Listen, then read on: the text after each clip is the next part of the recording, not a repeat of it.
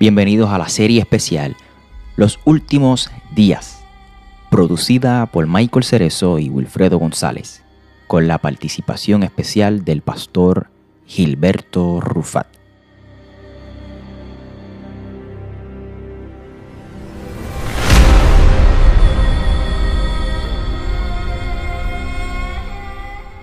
En esta serie de varios episodios estaremos aclarando la expresión la venida del Hijo del Hombre, lo que dijo Jesús acerca de su venida, y estaremos aclarando otras profecías.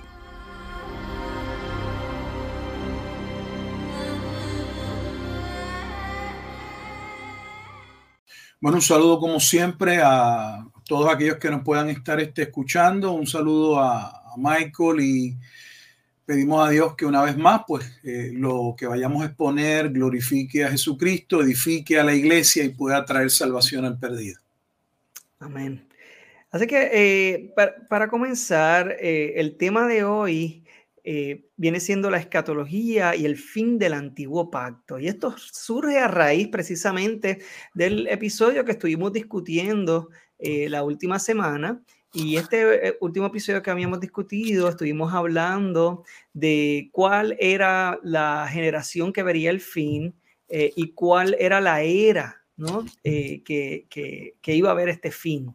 Así que a, raíz de esto estuvimos hablando y yo creo que es, muy importante o entendemos que es muy importante poder ver qué papel juega, qué rol juega el entender las profecías escatológicas en el antiguo y el nuevo pacto, eh, como lo hemos visto en la palabra, porque esto tiene mucho que ver en cómo podemos interpretar el, sermón del Monte de los Olivos que Jesucristo estuvo discutiendo en, eh, en Mateo 24 y 25 que hemos ido discutiendo. Si no han visto esos episodios, le pedimos que se tomen en el ratito de ver esos otros episodios en donde hemos estado discutiendo eh, esas profecías de Jesús. Eh, que eh, como van a ver, eso hemos llevado los últimos cuatro episodios hablando de ese tema y pues para que pueda entender mucho mejor este tema, les recomendamos que comience por ahí. Así que pues bueno, pastor, si quiere pues comenzar entonces. Adelante. Bueno, pues vamos a ver cómo hacemos la transición. Como bien dijiste en último, el último video al último programa que estuvimos este, trabajando, eh, estuvimos hablando acerca de cuál era el fin que se hablaba en Mateo capítulo 24, dentro de la pregunta de los discípulos, en el versículo 3, cuál sería el fin de aquella era, y señalamos que no era el fin del mundo, que no se refería al fin del mundo, sino que muy bien eh, los judíos comprendían que era el fin de aquella era del antiguo pacto, que daría paso al nuevo pacto que había sido profetizado eh, por diferentes profetas. Eh, es, eh, lo referente al nuevo pacto que estaremos hablando hoy, podemos verlos en, no sé, en cualquiera de ellos, en Isaías, Jeremías, Ezequiel, Oseas. está documentado aquella obra que Dios haría cuando el siervo sufriente, si usamos el lenguaje de Isaías, o el Mesías príncipe en el libro de Daniel, eh, vendría a hacer una obra en la cual el corazón de una parte ese pueblo de Israel, como de Judá, pues ya que están divididos el pueblo en las tribus del norte y en las tribus del sur, serían llamados a salvación y como esa obra del Mesías no se limitaría a salvar, a llamar a salvación, a ese remanente de ese pueblo de Israel, sino también incluiría el llamado a los gentiles, algo que niegan otros sistemas escatológicos como lo es el dispensacionalismo pretribulacionista, premilenialista, en, que alega que, ¿verdad? que ese pacto que Dios estableció en el Antiguo Testamento como en el Nuevo Testamento es un pacto que se circunscribe principalmente al pueblo de Israel y que la iglesia ha participado de ella solo en el sentido de que Dios ha puesto una pausa, ha, parado su programa con relación al pueblo de Israel, ya que el pueblo no aceptó el reino tal y como Jesús eh, lo estuvo presentando, para que entonces eh, posteriormente Dios se retorne, Dios vuelva a llamar al pueblo, pero en esa brecha, en ese tiempo, entonces ellos alegan que Dios ha abierto una ventana de salvación a los gentiles que se va a cerrar en algún momento dado, nuevamente porque según ellos Dios va a regresar a su verdadero pueblo y su pueblo siempre ha sido Israel. Entonces citamos eh, la vez pasada, que es lo que nos lleva este tema, el libro de Hebreos. Fuimos Hebreos al capítulo 8 y le dimos lectura al versículo 13, porque es un versículo que claramente identifica en el Nuevo Testamento que se estaba viviendo ya en los días posterior a la ascensión de Cristo una transición hacia el establecimiento formal, si se quiere, del nuevo pacto porque esto es de gran importancia. Voy a tratar de simplificarlo. Eh, para nosotros como, como creyente, vamos a ir a un elemento común que creo que nos une y es la cena del Señor, para que veamos que nosotros tenemos, aunque sea algún mínimo entendimiento, pero conocemos el tema. Y lo conocemos porque en la cena del Señor, cuando Jesús se sienta, ¿verdad?, con sus discípulos, allí claramente Jesús afirma eh, si estuviéramos en Mateo, eh, en el capítulo 26, en el versículo 28, cuando Jesús está compartiendo aquella Pascua, le dice a sus discípulos, porque esta es mi sangre, Mateo 26, 28, porque esta es mi sangre del nuevo pacto que por muchos observe que no dice todos, que por muchos es derramada para remisión, esto es para el perdón de los pecados. Lo que estamos leyendo ahí en Mateo capítulo 26, versículo 28, si usted tiene una Biblia, yo le invito a que todo lo que nosotros vayamos hablando, usted pueda corroborarlo, sea que lo ve en video o en audio. Eh, tenga su Biblia en su mano, tome notas, porque el versículo 28, nuevamente de Mateo 26, 28, tiene una referencia al Antiguo Testamento. En mi Biblia tiene dos, tiene una Éxodos y tiene una Jeremías. En Éxodo habla de la remisión, habla de aquel sacrificio que fue instituido por Dios para la perdón de los pecados y el Antiguo Testamento establecía que sin derramamiento de sangre no había remisión, no había perdón de los pecados. O sea, el medio de gracia que Dios constituyó para que el pueblo de Israel pudiese hallar una redención o un perdón temporal en lo que llegaba el Mesías, se daba dentro del tabernáculo o del templo.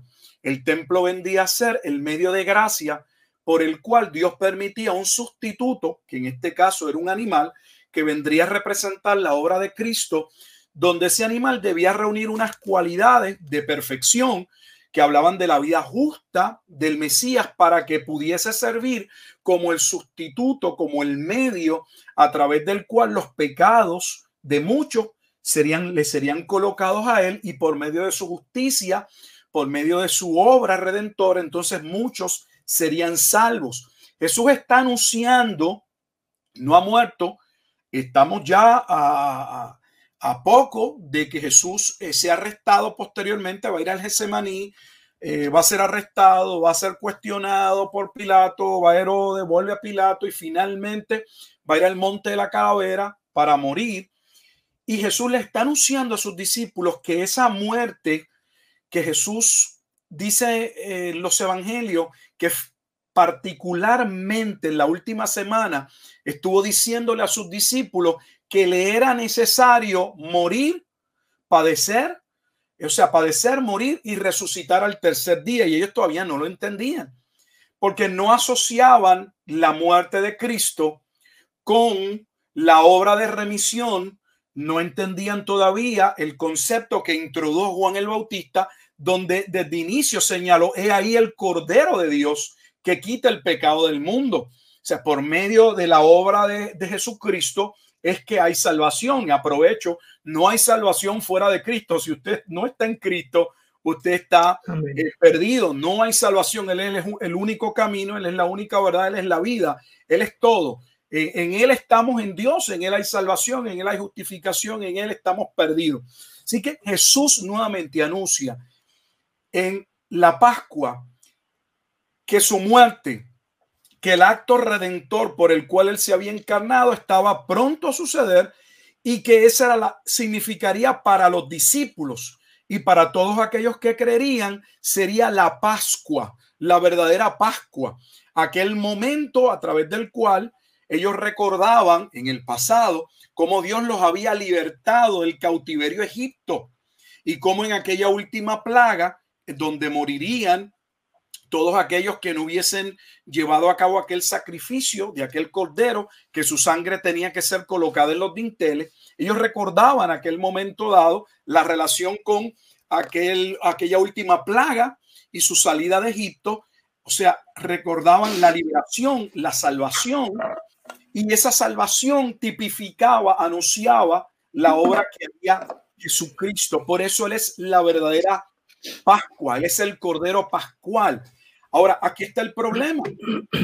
nosotros, en algún momento dado, como creyentes en nuestra iglesia, celebramos la Santa Cena, la Eucaristía, eh, como usted le quiera llamar. Y hablamos, y en algún momento se leen pasajes como el que leímos en Mateo 26, o sea, aquel que Pablo señala en eh, la carta a los Corintios, porque él también le fue enseñado lo referente a lo que sucede en aquella noche. Sin embargo, tenemos un sector, Wilfredo, de la iglesia que entiende que el nuevo pacto no ha ocurrido. O sea, aquí ya tenemos un problema. Tenemos a Jesús diciéndonos que Él es el Cordero Pascual, que su muerte trae la remisión eh, del pecado de muchos y tenemos un sector de la iglesia que reconoce que a través de Jesús hay salvación, reconocen que por medio de la muerte y la fe en, Jesucristo eh, podemos tener vida eterna. Sin embargo, niegan el cumplimiento del nuevo pacto porque ese nuevo pacto, su sistema escatológico, su sistema de cómo han de suceder los eventos, lo relaciona particularmente con un evento que según ellos no ha ocurrido y es el que todo Israel va a ser salvo la mayor, la, la gran parte de los creyentes hoy han, eh, han adoptado el sistema eh, dispensacionalista, pretribulacionista, donde coloca esa salvación, ese momento, ese acto de remisión, de perdón, donde Israel va a ser salvo en la tribulación.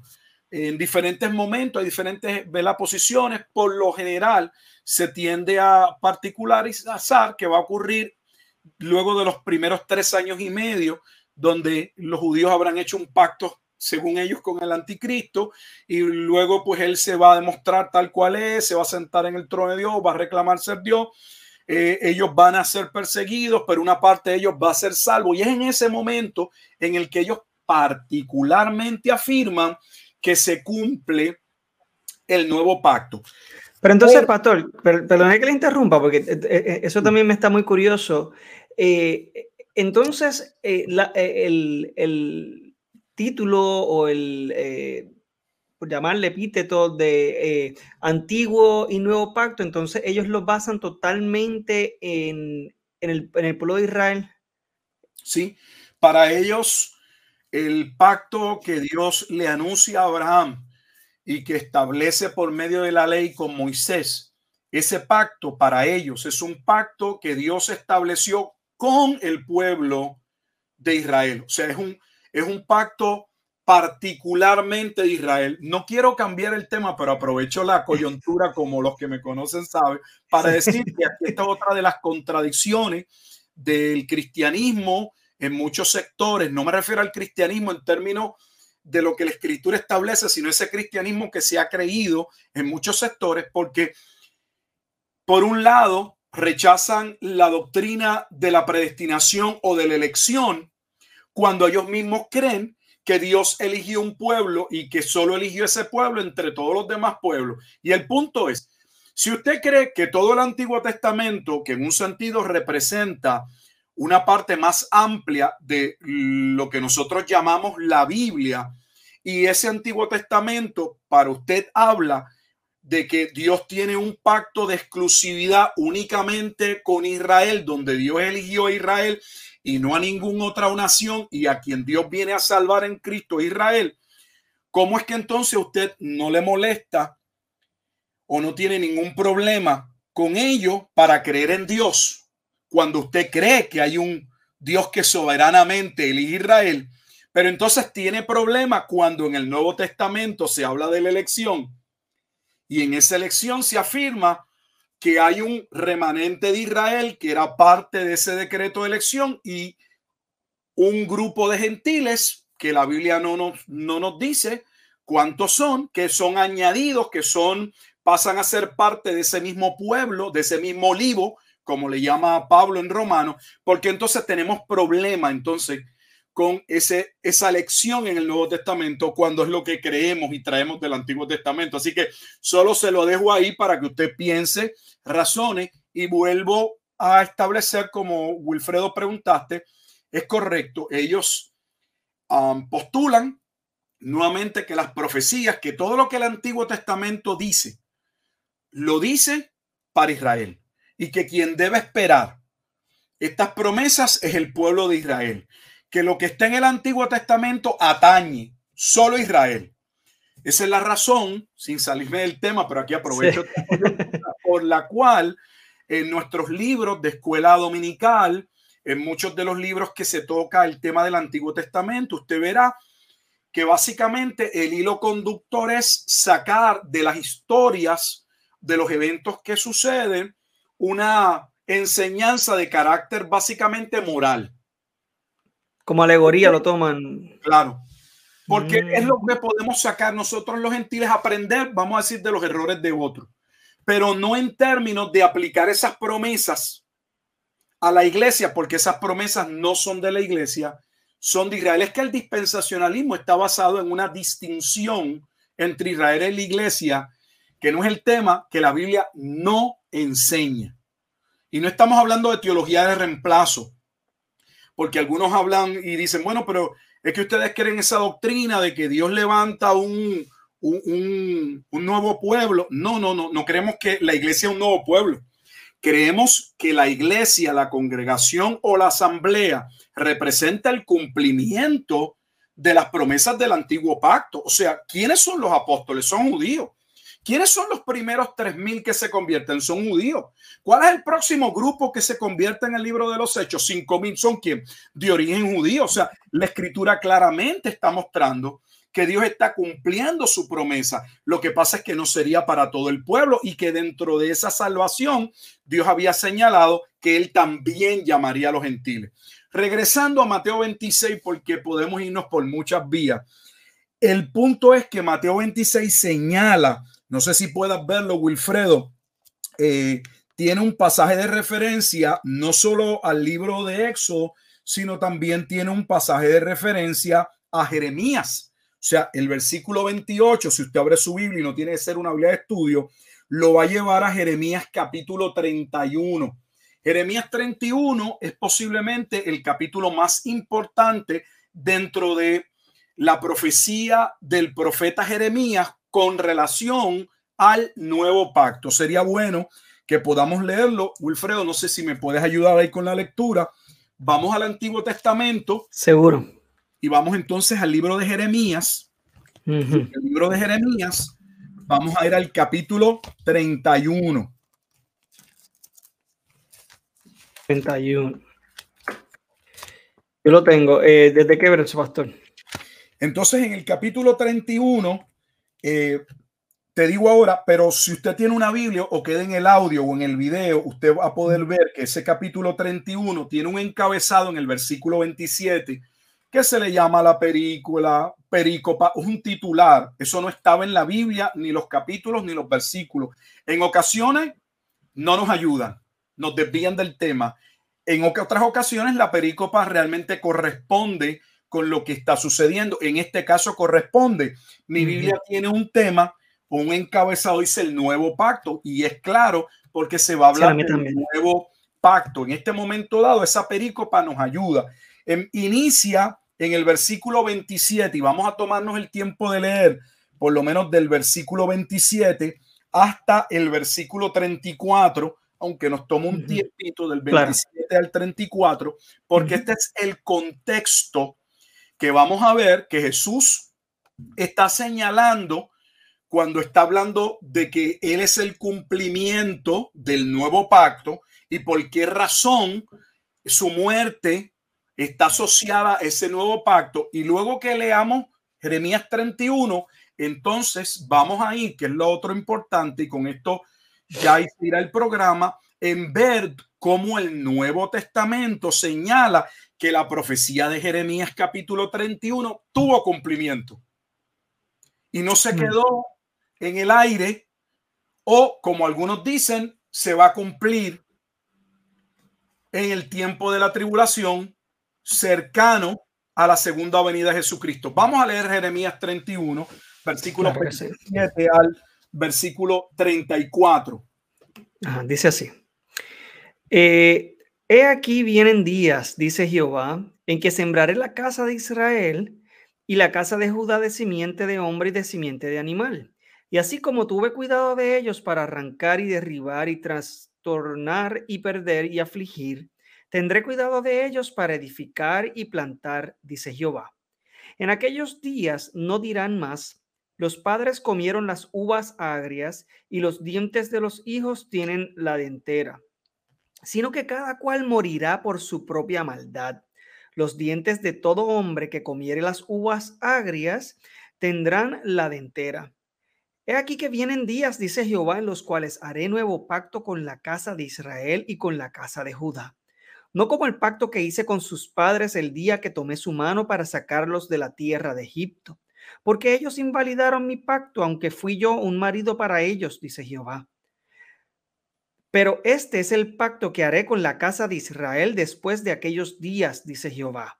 Daré mi ley en su mente y la escribiré en su corazón, y yo seré a ellos por Dios, y ellos me serán por pueblo.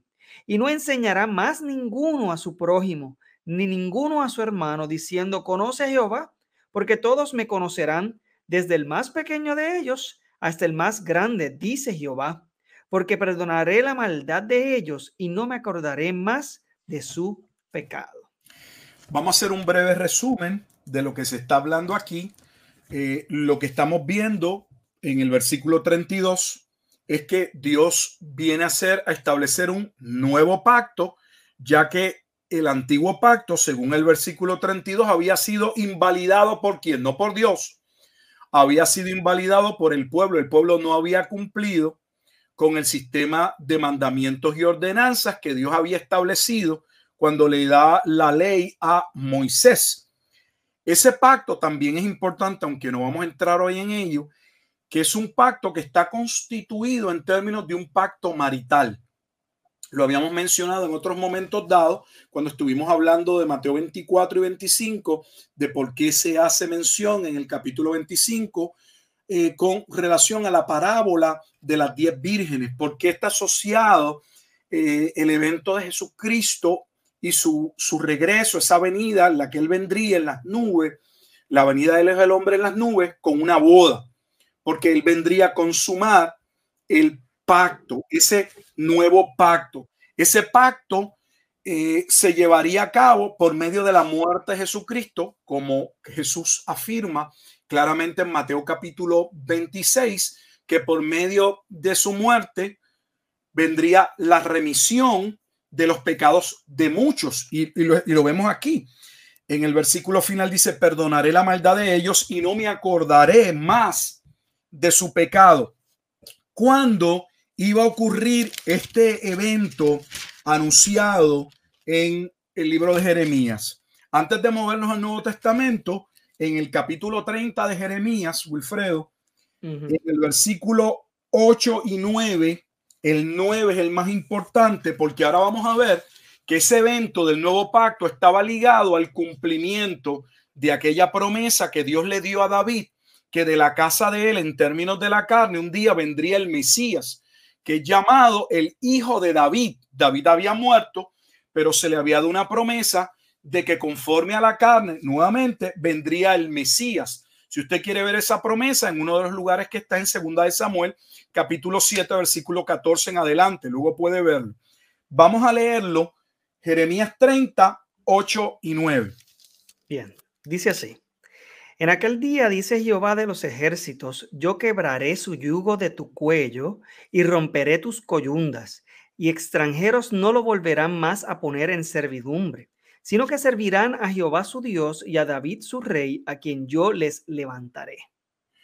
Dios no está hablando de que David se iba a reencarnar. Dios estaba hablando de la promesa que Dios le había dado a David. Cristo es el cumplimiento de esa promesa. De hecho, Así inicia Mateo 1.1, diciendo que Jesucristo es el cumplimiento de aquella simiente anunciada Abraham y de la promesa dada a David. Eso es Mateo 1.1. Así abre el Nuevo Testamento. En, para que veamos que está hablando del Mesías en el capítulo 33, en el versículo 15, vamos a leer, nuevamente se dice que esto iba a suceder cuando se cumpliese la promesa del Mesías, hijo de David. Versículo 15, Jeremías 33, 15. Dice, perdón, lo tenía aquí y ahí, ahora sí. En aquellos días y en aquel tiempo haré brotar a David un renuevo de justicia y hará juicio y justicia en la tierra. Así que ese renuevo, esa raíz, ese retoño de David es una referencia al Mesías y eso pasa cuando él viene a cumplir el nuevo pacto. Un último pasaje en Jeremías, vamos a verlo ahora en el capítulo 32 versículos 37 al 40 y lee de la siguiente manera. Dice, he aquí que yo los reuniré de todas las tierras a las cuales los eché con mi furor y con mi enojo e indignación grande. Y los haré volver a este lugar y los haré habitar seguramente. Y me serán por pueblo y yo seré a ellos por Dios. Y les daré, escucha bien, les daré un corazón y un camino para que me teman perpetuamente, para que tengan bien ellos y sus hijos después de ellos. Y haré con ellos pacto eterno. Este es el nuevo pacto. Que no me volveré atrás de hacerles bien y pondré mi temor en el corazón de ellos para que no se aparten de mí. Antes de movernos al Nuevo Testamento, el libro de Jeremías, una tras otra vez desde el inicio, establece que el problema del pueblo, por el cual el pueblo no eh, seguía a Jehová, y el problema que se le da a Jeremías, por el cual a un Dios llamándolo a predicar el evangelio o a anunciar al pueblo la palabra de Dios, no le querrían escuchar. Yo creo que el versículo que mejor lo resume está en el capítulo 13. Um, lo voy a leer brevemente y vamos al nuevo. 13:23 dice, ah, e inicia con una pregunta. ¿Mudará el etíope su piel y el leopardo sus manchas? Así también podréis vosotros hacer bien estando habituados, podréis vosotros hacer bien estando habituados a hacer mal. ¿Cuál era el problema? Que estaba habituado a hacer qué? El mal. El problema del hombre radicaba en el corazón. El antiguo pacto señalaba el camino, mostraba lo que era justo, santo y bueno, como señala Pablo en Romanos 7, pero no le daba el poder, no cambiaba al hombre para, poder cumplirlo. Um, es como, sería como, uh, como un letrero eh, de tránsito que anuncia una ley y allí se establece, por ejemplo, no ir más de 25 millas. Es una zona escolar. Ese letrero nos anuncia lo que es bueno, lo que es correcto, van a haber niños cruzando, evitamos un, ¿verdad? un accidente, la muerte de un niño, bla, bla, bla. El problema es que aunque el letrero dice lo que es correcto, nosotros vamos tarde, tenemos, no sé, nos levantamos tarde, queremos llegar más temprano a nuestro trabajo, debíamos haber puesto nuestro reloj antes y violamos la ley. La ley dice lo que es correcto, pero no cambia el corazón del hombre para que el hombre pueda cumplir con los mandamientos de Dios. Por lo tanto, la ley de Dios no tenía el propósito, según Gálatas 3, de salvar al hombre, sino de confrontar al hombre con su necesidad de que Dios interviniese salvándolo. Por eso es que Dios viene a salvar a los hombres en Cristo, porque el hombre no tiene forma ni manera de serle agradable a Dios. Sus obras son como trapo de inmundicia se requería de alguien que viviese una vida perfecta y esa vida perfecta, quien único la va a vivir es Cristo y él va a sustituir a muchos en la cruz para que por medio de su muerte, su redención, su sustitución, entonces aquellos por los que él muere, viniese sobre ellos entonces esa gracia, ese perdón, esa salvación tal y como Dios determinó. Ahora, vamos ahora a recapitular. Estábamos en Mateo 26, 28.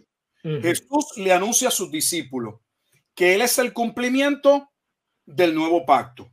El pasaje en el capítulo 26, versículo 28 de Mateo, nos refiere a Jeremías capítulo 31. Vimos que Jeremías capítulo 31 habla del momento en que Dios vendría a establecer un nuevo pacto, que en el capítulo 32 dice está asociado a un cambio en el corazón que el hombre necesita. Dios viene a transformar el corazón para que ese corazón ahora pueda, tenga la disposición, tenga el deseo por Dios que antes no tenía. ¿Cuándo dice que iba a suceder? Cuando llegase el hijo de David. Y es imposible que digamos que eso no sucede en el Nuevo Testamento, porque ese mismo pasaje de Mateo 26 que nos lleva a Jeremías, ese mismo evangelio, y ahora quiero leerlo antes de pasar al libro de Hebreo, en Mateo 1.1, Wilfredo, si lo puedes leer, mire cómo inicia, cómo inicia el Nuevo Testamento. Mateo 1.1, el primer versículo del Nuevo Testamento. Sí, y lee.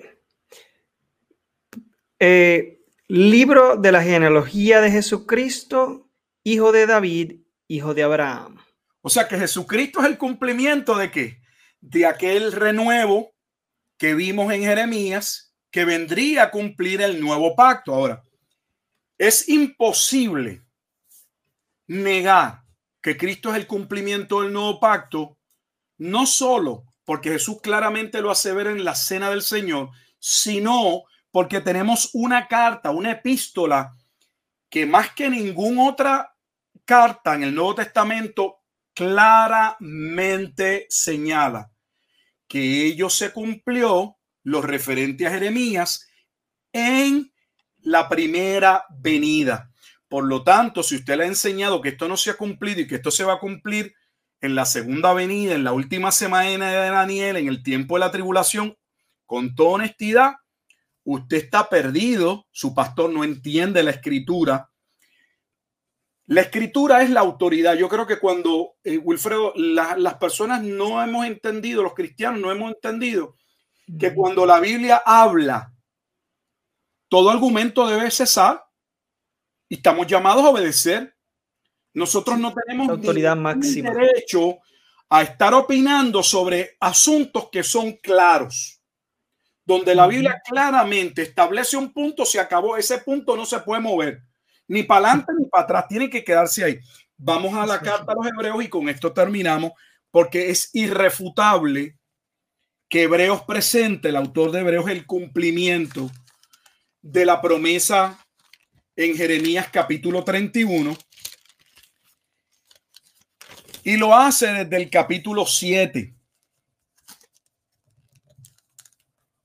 Hebreos capítulo 7, voy a ir por diferentes pasajes.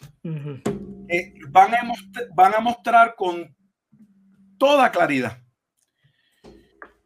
que el fin, que el fin, regresando a qué nos llevó a esto en el otro video, que el fin que Jesús estaba hablando a sus discípulos, el fin de la era, no era el fin del mundo, era el fin del pacto mosaico para dar base, pie camino al nuevo pacto que iniciaría, eh, tendría cabida por medio de la obra expiatoria de Cristo.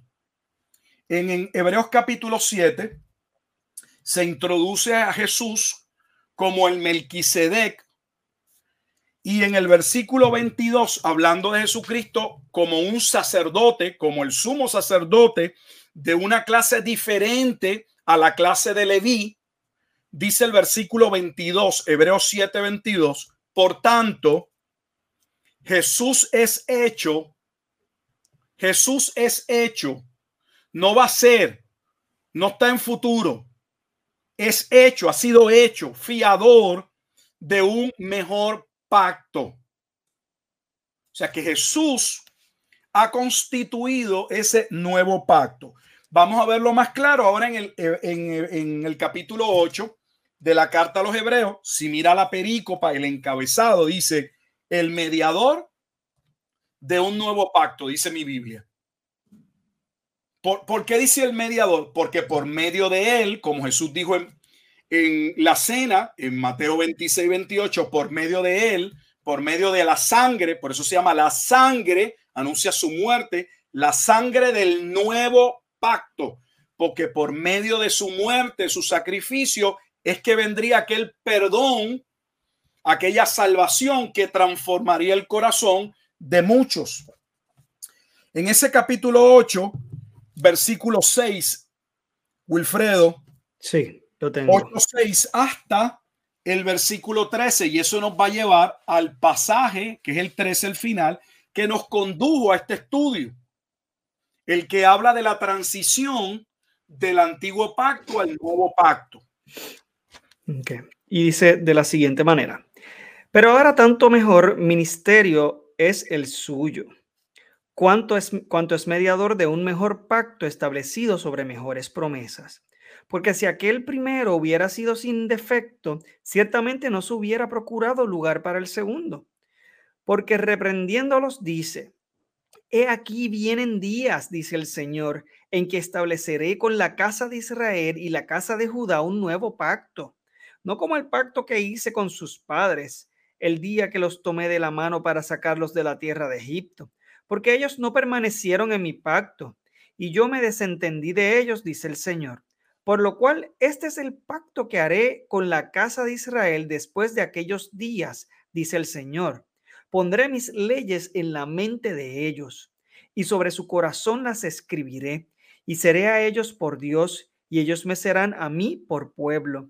Y ninguno enseñará a su prójimo, ni ninguno a su hermano, diciendo, conoce al Señor, porque todos me conocerán, desde el menor hasta el mayor de ellos porque seré propicio a sus injusticias y nunca más me acordaré de sus pecados y de sus iniquidades. Al decir nuevo pacto, ha dado por viejo al primero, y lo que se da por viejo y se envejece está próximo a desaparecer. Vamos a hacer tres señalamientos aquí brevemente. En primer lugar, en el versículo 7, Wilfredo, si puedes ver conmigo, dice, porque si aquel primero cuando habla del primero, está hablando del antiguo pacto y luego habla del segundo al final. Dice, porque si aquel primero hubiera sido sin defecto, o sea, que aquel primero no era el pacto a través del cual el pueblo recibiría salvación. Era el pacto por medio del cual el pueblo debía entender que necesitaba salvación, porque esa salvación está en Cristo, no en la ley, en Cristo. Dice ese mismo versículo, entonces ciertamente no se hubiera procurado lugar, o sea, no se hubiese profetizado, no se hubiese hablado del segundo. Y el segundo es que el nuevo pacto. ¿Y cuál es el pasaje de referencia que se viene hablando? Porque el autor de los Hebreos en el versículo 8 comienza diciendo, porque reprendiéndolos dice, o sea, va a citar el Antiguo Testamento ¿Qué está citando en el Antiguo Testamento? Bueno, el versículo 12, el versículo 12 nos dice que la cita viene de Jeremías capítulo 31, 31 al 34. O sea, que el autor de la carta a los hebreos está diciendo con toda claridad, sin ninguna falla, que el nuevo pacto ha sido cumplido por medio de la obra de Jesucristo. Eso es inequívoco al punto que termina diciendo el versículo 13 que al decir nuevo pacto, o sea, si ya él cumplió el nuevo pacto, como dijo Hebreos 7, él era fiador del nuevo pacto, al ser el, Cristo el cumplimiento del nuevo pacto, ha dado por viejo al primero, nuevamente al primero. ¿Cuál es el primero? El antiguo pacto. Y lo que se da por viejo y se envejece está próximo a desaparecer. Por eso esto está ligado a Mateo 24, versículo 3 sobre el fin del mundo, porque era el fin del antiguo pacto. Y alguien dirá, Wilfredo, pero ¿qué tiene que ver el fin del antiguo pacto con las señales que se anuncian en Mateo 24? Es que no son señales, son juicios. Sí son señales, pero son señales que anuncian que el juicio ha llegado. Lo vemos como señales que apuntan a un evento como que no corresponde con la audiencia. No, el evento corresponde con la audiencia. Y que la audiencia entendía lo que le estaba hablando. Era la razón de por qué el templo sería destruido. Aquellos dolores de parto que, que es una es una expresión antiguo testamentaria que recoge el juicio y el juicio que vendría contra Jerusalén por causa de la violación del pacto. O sea, el antiguo pacto no puede cerrar sin que culmine con los juicios y las maldiciones por violación. Esos juicios y maldiciones, que si usted va a Deuteronomio 28 o va al libro de Levítico capítulo 26, allí están contenidas las juicios nuevamente y las maldiciones que vendría sobre el pueblo por haberse apartado de la ley. Eso era lo que iba a suceder en Mateo 24. Entonces hay una transición entre el nuevo y el viejo. Y esa transición, dijimos en el otro eh, eh, video, se lleva a cabo cuando Jesús viene en la venida del Hijo del Hombre, porque la venida del Hijo del Hombre trae el juicio por violación del pacto para poner fin al antiguo pacto, pero también la venida del Hijo del Hombre era el momento en que él vendría en recasamiento, por eso el lenguaje de las bodas es el momento en que ese pacto que inicia con su sangre se consuma en el sentido de que echa totalmente afuera, pasa totalmente el antiguo pacto con su sistema de sacrificios. Por eso el templo va abajo. Dios no tiene problema con el templo, el templo él mismo lo constituyó. Pero ese templo tipificaba, representaba la obra de Cristo. No es el templo lo que las paredes del templo ni el templo, eh, el templo no tenía eh, ningún pecado, eran los que estaban dirigiendo el templo.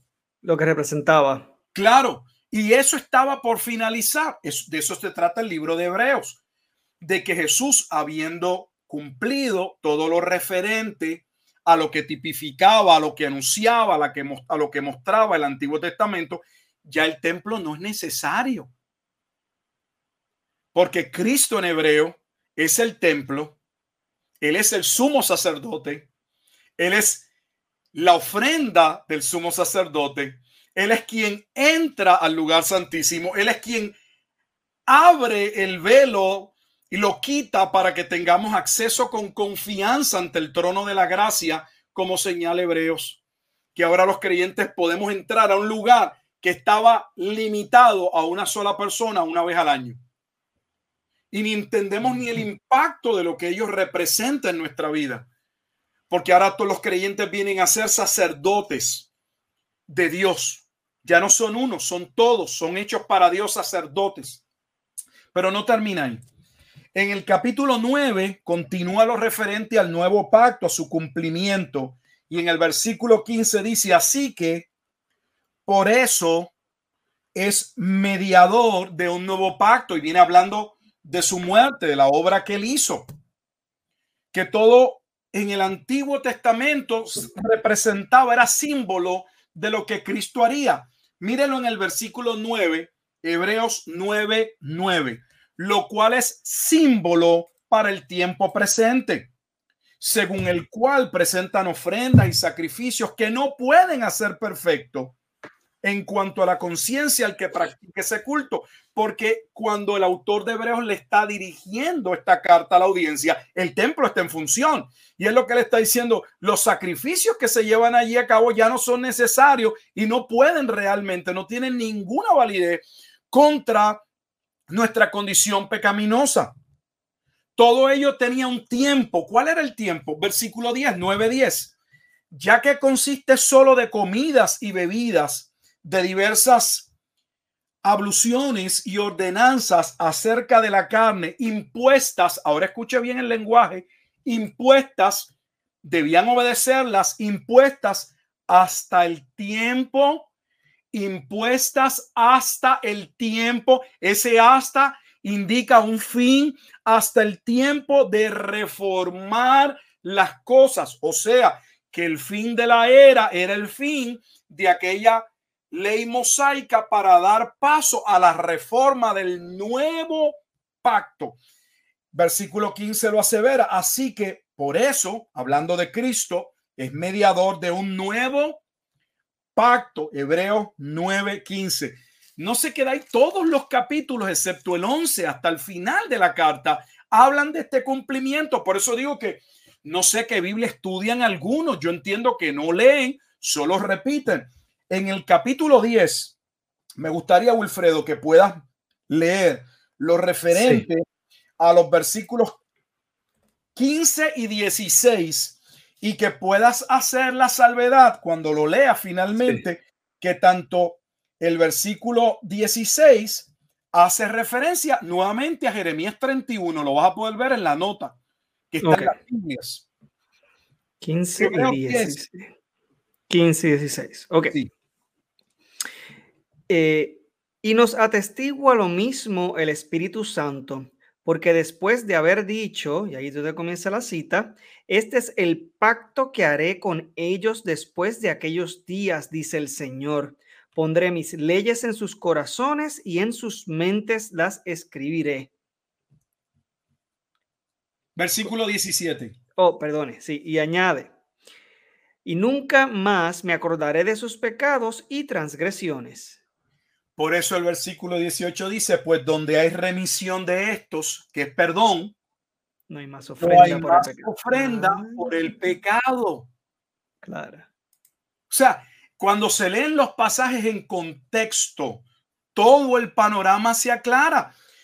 El autor de Hebreos, no solo en el capítulo 8, asevera que la promesa o la profecía con relación al nuevo pacto se cumple en Cristo, sino que nuevamente en el capítulo 10 vuelve a reafirmarse, vuelve a, declarar, vuelve a señalar, usa el sinónimo que usted quiera, que Jeremías capítulo 31 se cumple en el ministerio, obra, vida, muerte y resurrección de Cristo. Eso es inequívoco. Usted no lo puede refutar, usted lo cree o lo rechaza. Y, quiero hacer la salvedad. Usted lo cree o lo rechaza. La Biblia lo señala con claridad. Esto no es que hay que leer entre líneas, hay que rebuscarlo, hay que ir al griego. No, es que es claro. No solamente ahí, sino que en ese mismo capítulo, más adelante, vemos que se habla de que Cristo, su muerte, lo que Jesús le declaró a sus discípulos, que fue el versículo con el que iniciamos, Mateo 26, 28, Él es, Él, su muerte, es la sangre del nuevo pacto. Miren el versículo 29, hace una, comienza con una pregunta, Hebreos 10, 29. ¿Cuánto mayor castigo pensáis que merecerá el que pisoteare al Hijo de Dios y tuviere por inmunda la sangre, la sangre del pacto. Aquí está la relación entre la copa. Esta es la copa. Esta es la sangre del nuevo pacto. la sangre del pacto en la cual fue santificado e hiciera frente al Espíritu de gracia. O sea, aquí hay, un, aquí hay una advertencia y una dura advertencia a no menospreciar la obra de Cristo como el consumador del nuevo pacto. Yo no sé si nuestros hermanos entienden que decir que esto no se ha cumplido es un menosprecio en un sentido, es, es una, lo menos que es, un, es una mala interpretación de lo que la escritura claramente afirma. El único capítulo que no habla del nuevo pacto, luego de Hebreos 7, es el 11, pero iniciando, volviendo al capítulo 12, en el versículo 22 um, al 24, el 24 es el importante, no sé si puedas leerlo, Wilfredo. Sí, Hebreos, 12, nos queda un último pasaje y finalizamos. Hebreos 12, 22 al 24. Una vez más, observe bien la lectura del versículo 24. Dice de la siguiente manera, sino que os habéis acercado al monte de Sión, a la ciudad del Dios vivo, Jerusalén la celestial, a la compañía de muchos millares de ángeles, a la congregación de los primogénitos que están inscritos en los cielos, a Dios el juez de todos, a los espíritus de los justos hechos perfectos, a Jesús el mediador del nuevo pacto y a la sangre rociada que habla mejor que la de Abel. ¿No dice Mateo capítulo 23 que el juicio que vendría aquella generación vendría por la sangre derramada comenzando con Abel? Wow, sí, sí, sí y la que Jesús tendría el juicio sobre aquella generación. Varias cosas aquí, y esto es de verdad, estamos, eh, yo le llamo, esto es eh, con una careta y un, no sé, un snorkel, no sé cómo se le dice. Eh, usted está en una playa o en una piscina por encima del agua mirando el fondo. Superficial, Estamos entrando en profundidad. Cuando esta carta le es dirigida a, hebreos, a, a judíos. El templo, hemos dicho, todavía está en pie. Pero debería llamar nuestra atención que el versículo 22 hable de otra Jerusalén. Habla de una Jerusalén celestial. Hay una Jerusalén terrenal con prácticas terrenales que habían finalizado para dar paso a una nueva Jerusalén que son los nuevos creyentes, que es ese nuevo pueblo, que es la iglesia. Y dice el versículo 24 que Jesús nuevamente es el fiador, es el que ha hecho posible la salvación de este nuevo pueblo en esta nueva ciudad, en una Jerusalén celestial, no terrenal. Esta es la misma analogía o en el caso de Gálatas 4, la alegoría que Pablo presenta en Gálatas capítulo 4, versículo 21 al 31, cuando habla de dos mujeres que representan dos pactos, o la Jerusalén de abajo y otra la Jerusalén de arriba, los hijos de esclavitud o los hijos de salvación. Es el mismo argumento. Y el último capítulo, porque Hebreos tiene solo 13 capítulos, cierra Wilfredo. Es que yo, con toda honestidad, a veces yo me pregunto si lo que tenemos es, y yo, y yo estoy convencido, estamos llenos de estaciones repetidoras, de personas que ahora bajan un, un estudio bíblico, internet, toman aplicaciones ahora, bendito. Bíblico, y repiten como papagayo lo que escuchan, eh, pero lean su Biblia. Si, si han notado, hemos ido por la Biblia exaltando el principio de analogía de la fe, dejando que la escritura, que es la autoridad, no nosotros, nosotros nos sometemos a la escritura, dejando que la escritura hable, señale, nos dé el significado, interprete, aclare conceptos. Y aquí viene el último, en el capítulo 13 de Hebreos, versículo 20 ya finalizando la carta, dice, y el Dios de paz, que resucitó de los muertos a nuestro Señor Jesucristo, el gran pastor de las ovejas, de esas ovejas que son llamadas en el nuevo pacto, de esas ovejas por las cuales Él murió, de esas ovejas que representan la nueva Jerusalén celestial, esas ovejas que son los inscritos o los primogénitos del capítulo anterior. Dice, por la sangre, por la sangre del pacto eterno. O sea, ah, iniciamos en Mateo capítulo 26, mostrando que el fin de Mateo 24, 3, el fin de aquella era, la razón del juicio, era porque el antiguo pacto, la era mosaica, no podía finalizar sin que viniesen los juicios y las maldiciones sobre aquel pueblo que había violado el pacto. Punto. Y que habría un momento de transición entre el antiguo y el nuevo, como se señala en Hebreos 8, 13, que el nuevo pacto inicia con la muerte de Cristo, trayendo la salvación por medio de su muerte expiatoria, traería el perdón de los pecados. Por eso es que el Espíritu Santo actúa regenerando, cambiando el corazón, porque el nuevo pacto está ligado a la obra de la regeneración, al nuevo nacimiento, a lo que nosotros llamamos la conversión.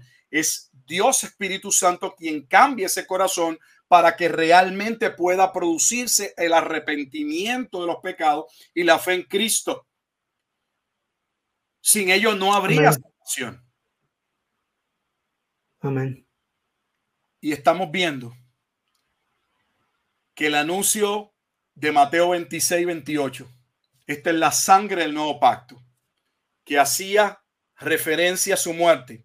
Era el cumplimiento de Jeremías capítulo 31, que el libro de Hebreo, desde el capítulo 7 hasta el capítulo 13, claramente testifica que se cumplió en Cristo, que no es algo que se va a cumplir en la segunda venida o en las cercanías de la segunda venida, que es algo que se cumplió en la primera venida de Jesucristo. Wow. Poderosísimo eso.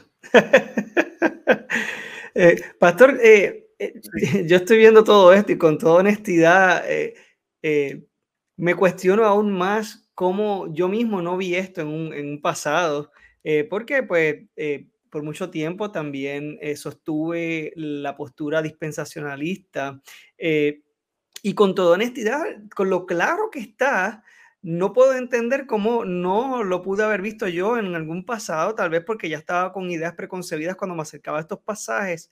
Pero entonces, para aquellas personas que se encuentran en congregaciones donde esto se predica o que a lo mejor eh, están precisamente en ese punto de su discipulado o de su eh, aprendizaje, eh, ¿cómo se pudiese, o sea, no entiendo cómo se puede sostener una postura distinta, honestamente. Es que. Yo no entiendo de verdad, Wilfredo, cómo, cómo alguien puede aseverar que una promesa no ha tenido cumplimiento cuando el Nuevo Testamento claramente, irrefutablemente, innegablemente, pónganle el sinónimo que quieran, asevera, declara, testifica, anuncia que tuvo cumplimiento en Cristo. De hecho, de eso se trata el libro de los Hebreos diciéndole a los hebreos que todavía estaban ligados y no se podían desasociar del sistema de sacrificios, que ya no era necesario, que todo aquello fue instituido por Dios, que era un mandamiento obedecerlo hasta el tiempo en que se reformarían las cosas. Y esa reforma es Cristo. Por lo tanto, no era correcto creer en Cristo y mantenerse yendo al templo y continuando los sacrificios y las ordenanzas del antiguo pacto. De hecho, les dice, tengan cuidado de no terminar pisoteando menospreciando la obra de Uf, Cristo. Está fuertísimo eso. Eh, un problema en términos de las iglesias, porque si el pastor de su iglesia, si el pastor de una iglesia no cree en ello, pues uno va a tener problemas como oveja o como un creyente. Sí, sí. Porque ah, si el pastor no lo ve, que, que de hecho eso, eso nada más debería alarmarnos. Porque si tenemos hombres de Dios que no pueden ver la escritura y, los que, y lo que está claro, no estamos hablando de aspectos que de verdad, pues, ah, no- no sé qué vamos a hacer. O sea, ahora, ahora, ahora se está levantando a veces y no ahora. Una generación o personas que entienden que tienen que ir a corregir a sus líderes. Y en ocasiones, ¿sabes qué? Con toda honestidad, eh, los argumentos que tienen que presentarle a sus pastores son bíblicos. O sea, tú- uno, uno diría, pues, ¿cómo es posible que eh, la oveja, que es la que debería ser discipulada, tenga que confrontar a su pastor con que su pastor no entiende la escritura? Y, y, y no, y, está sucediendo muchísimo. No creo que sea una particularidad de nuestro tiempo. Así que Dios nos ayude. Yo solo puedo decirle a aquellos que están en alguna iglesia y que se les está enseñando o en su lectura de la escritura van dando, se van dando cuenta de que no todo lo que han escuchado corresponde a lo que la Biblia enseña. Yo les digo, y no porque tengan problemas en su iglesia, que es menester obedecer a Dios antes que a los hombres. No estamos diciendo, no es mi, mi intención decir que su pastor no sea un hombre de Dios, pudiera no serlo. Pudiera no serlo, porque vivimos en un tiempo que no queremos juzgar nada, pudiera no serlo. Eh, pero a usted le corresponde como los berianos. Me gusta mucho ese pasaje en el libro de los Hechos, cuando Pablo expone en Berea y los berianos escuchan, pero como Pablo está testificando que lo que él acaba de decir está en el Antiguo Testamento, los berianos muy sabiamente dijeron, nosotros vamos a ir a ocultar, a indagar en esos manuscritos y vamos a ver si lo que tú alegas que ellos dicen, lo dicen. Entonces, si la Biblia dice lo que dice, a usted le corresponde obedecer la Biblia, seguir la Biblia, aunque eso les pueda traer problemas en su iglesia. Usted no está allí para causar problemas. Si usted Claro. entendiera que usted va, Dios le va, el Espíritu de Dios va abriéndole los ojos a toda verdad, a toda justicia, y que la iglesia en la que usted está no puede crecer. De hecho, si usted hablase lo que usted entiende, la escritura enseña, traería problemas. Luego de hablar con su pastor, yo creo que siempre es bueno dejarle saber al pastor sin ánimo de entrar en un debate, ni de que usted crea que usted sabe más que su pastor para que él no piense que usted viene allí a humillarlo o que se cree usted que viene allí contra el ungido de Jehová. Que usted se siente y le diga, mire, pastor, yo he estado estudiando las escrituras, he llegado a este entendimiento. Si el pastor no se ha aseverado sobre eso, me gustaría saber, ¿verdad? En particular, que usted cree sobre este punto. Y si usted no lo cree, y mire, hay cosas que en las que uno puede mantenerse en una iglesia a pesar de que no estemos de acuerdo en todo Claro. pero hay otras cosas que no. Yo personalmente entiendo, como Hebreos lo muestra, que es una falta grave no creer que Cristo es el cumplimiento del nuevo pacto. No lo veo como algo ligero, como algo secundario, como se quiere colocar las cosas para ponerlas en un segundo plano.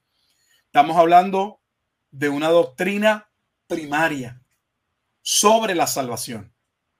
Cristo es la reforma. Cristo es el nuevo pacto. Cristo es el camino. Decir lo contrario es negar la escritura y después podríamos en otro episodio, en otro momento, ver por qué es que ellos niegan el nuevo pacto. Nosotros solo hemos sacado el tiempo para afirmar que la escritura declara su cumplimiento. Claro. Ellos se aferran a ciertos pasajes para decir que aunque el Nuevo Testamento dice lo que dice, no lo puede decir con relación al cumplimiento, sino como como si lo que Jesús estuviese diciendo es como parte de lo que se va a cumplir, pero no se ha cumplido. O sea, ese juego de malabares teológicos, como, eh, como en Hebreo, con Hechos 2, cuando Pedro declara que la llegada del Espíritu Santo es el cumplimiento de Joel 2. Pero no, pues el Joel 2, porque aquellos no son los postreros días. Los posteriores días son el fin del mundo, pastor. ¿Cómo usted se va a equivocar en un punto tan claro y evidente? No, no es que yo me equivoque, es que la Biblia claramente dice que era el cumplimiento. Entonces, como ellos lo matizan, como ellos lo cambian, como visten su muñeco de pájaro, es para entonces decir que lo que Pedro está diciendo es que aquel evento era parecido a lo que iba a ocurrir. Que no era el evento, pero que algo como eso era lo que iba a ocurrir. Luego podríamos señalar por qué, pero para no dejar a nadie en el aire, la razón por la que ellos no ven el cumplimiento es porque ellos entienden que ese nuevo pacto, si se hubiese cumplido, implicaría la salvación de todo Israel. Los discípulos son parte de Israel, los primeros tres mil serán parte de Israel, los luego cinco mil eran parte de Israel. El evangelio en Mateo 10 fue enviado a ser predicado primeramente en Judea, o sea, a los judíos. Pero como ellos no ven que todos vienen a salvación, pues entienden que esto no se ha cumplido y que se va a cumplir cuando nuevamente en el tiempo de la tribulación o en la semana 70 de lo que ellos dicen corresponde a la semana de Daniel, en Daniel 9, que ahí es cuando Dios va a salvar a todos los judíos, porque ese es el cumplimiento de Romanos capítulo 11, versículos 25 y 26, lo cual es totalmente erróneo, falso. Esa no es la interpretación correcta. Así que esperamos hasta aquí, Wilfredo, haber podido abonar. Hemos hablado mucho, hemos señalado muchos versículos, así que claro. mi llamado es a aquellos que están viendo el video o que escucharán el audio, que tomen nota de la cita. Nosotros por tiempo no hemos podido eh, leer todo, solo algunos pasajes. Claro. Usted puede tomarse el tiempo en su casa y si la carta a los hebreos es una carta tan importante, entonces debe sacar el tiempo para leer hebreo, al menos lo referente al capítulo 7 hasta el 13. Yo le invito a hacerlo desde el capítulo 1 para que entre con el sabor, el sazón de, desde el inicio y vea. Con todo el contexto. Seguro que sí, el contexto, el contexto lo es todo. Claro, pastor, le quiero hacer una preguntita rapidito. Sé que ya nos hemos ido de tiempo, pero em, esto significaría entonces que Jesús, al, encarnarse, eh, comienza ese nuevo pacto sin todavía culminar por completo el antiguo pacto, porque este pacto se cumpliría entonces en el momento del juicio, ¿cierto? Que fue en el año 70. Sí, lo que pasa es que el nuevo pacto inicia con su muerte, claramente. Pero hay una transición. ¿En qué sentido hay una transición? Hay una transición porque, aunque por medio de su vida, muerte y resurrección, Cristo cumple el nuevo pacto, el templo todavía está allí. Y para algunos el hecho de que el templo está significa que Dios lo tiene allí levantado, que no ha venido el juicio del cierre.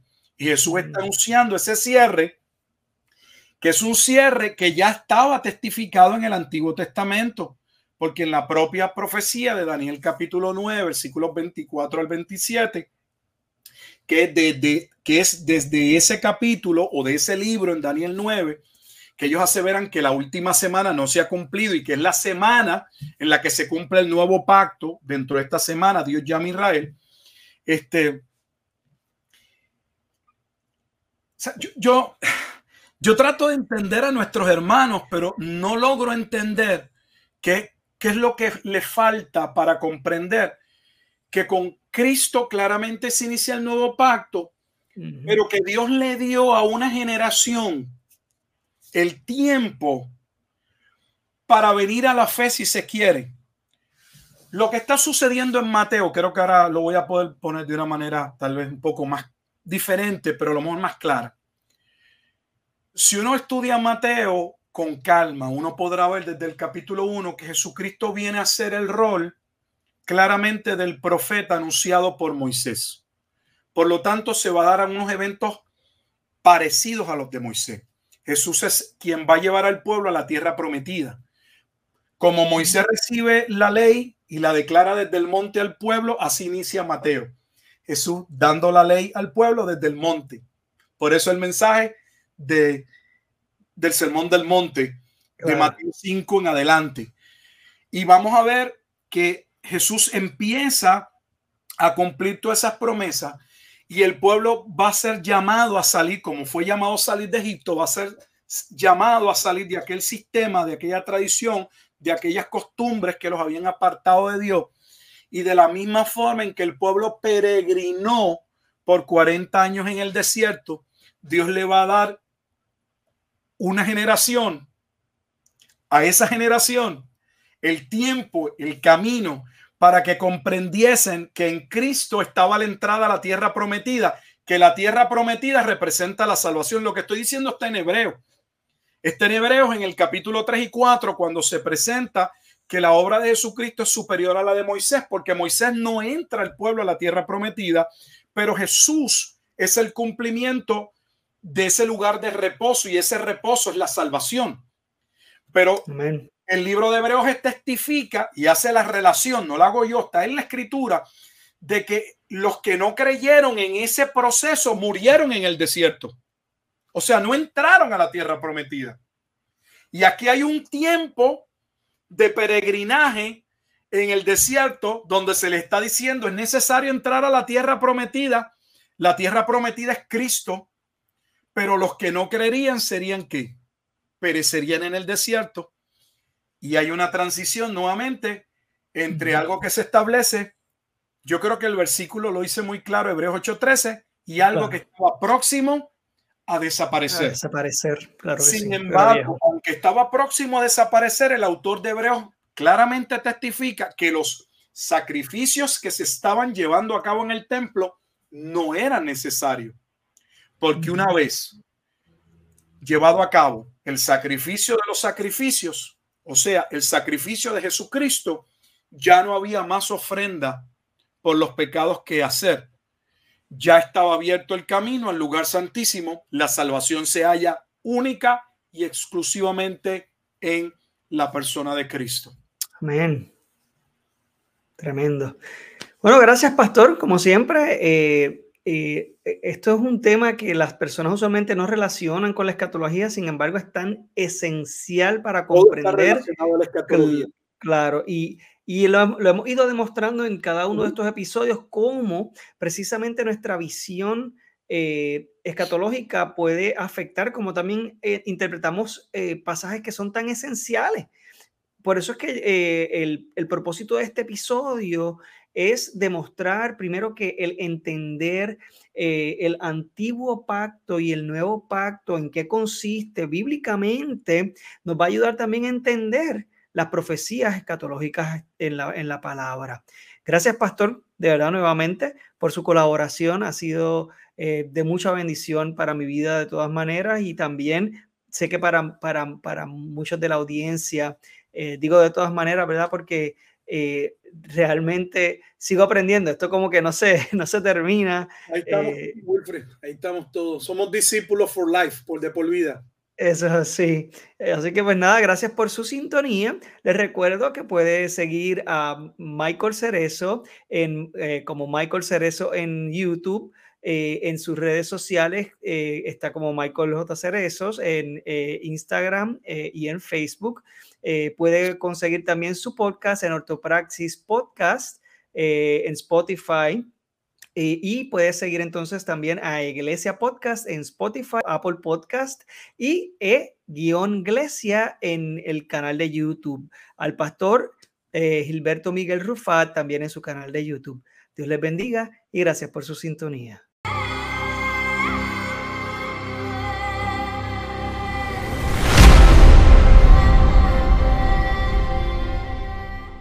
Si este episodio te ha gustado, edificado, o de alguna manera te ha bendecido, te invitamos a compartirlo con tus amigos, familiares, en tus plataformas y en cualquier otro lugar que creas pertinente. A su vez, te invitamos a seguir al pastor Gilberto Miguel Rufat en su canal de YouTube, Wilfredo González en todas sus plataformas como E-Iglesia Podcast, a Michael Cerezo en todas sus plataformas como Michael J. Cerezo y su podcast Ortopraxis. Será hasta la próxima.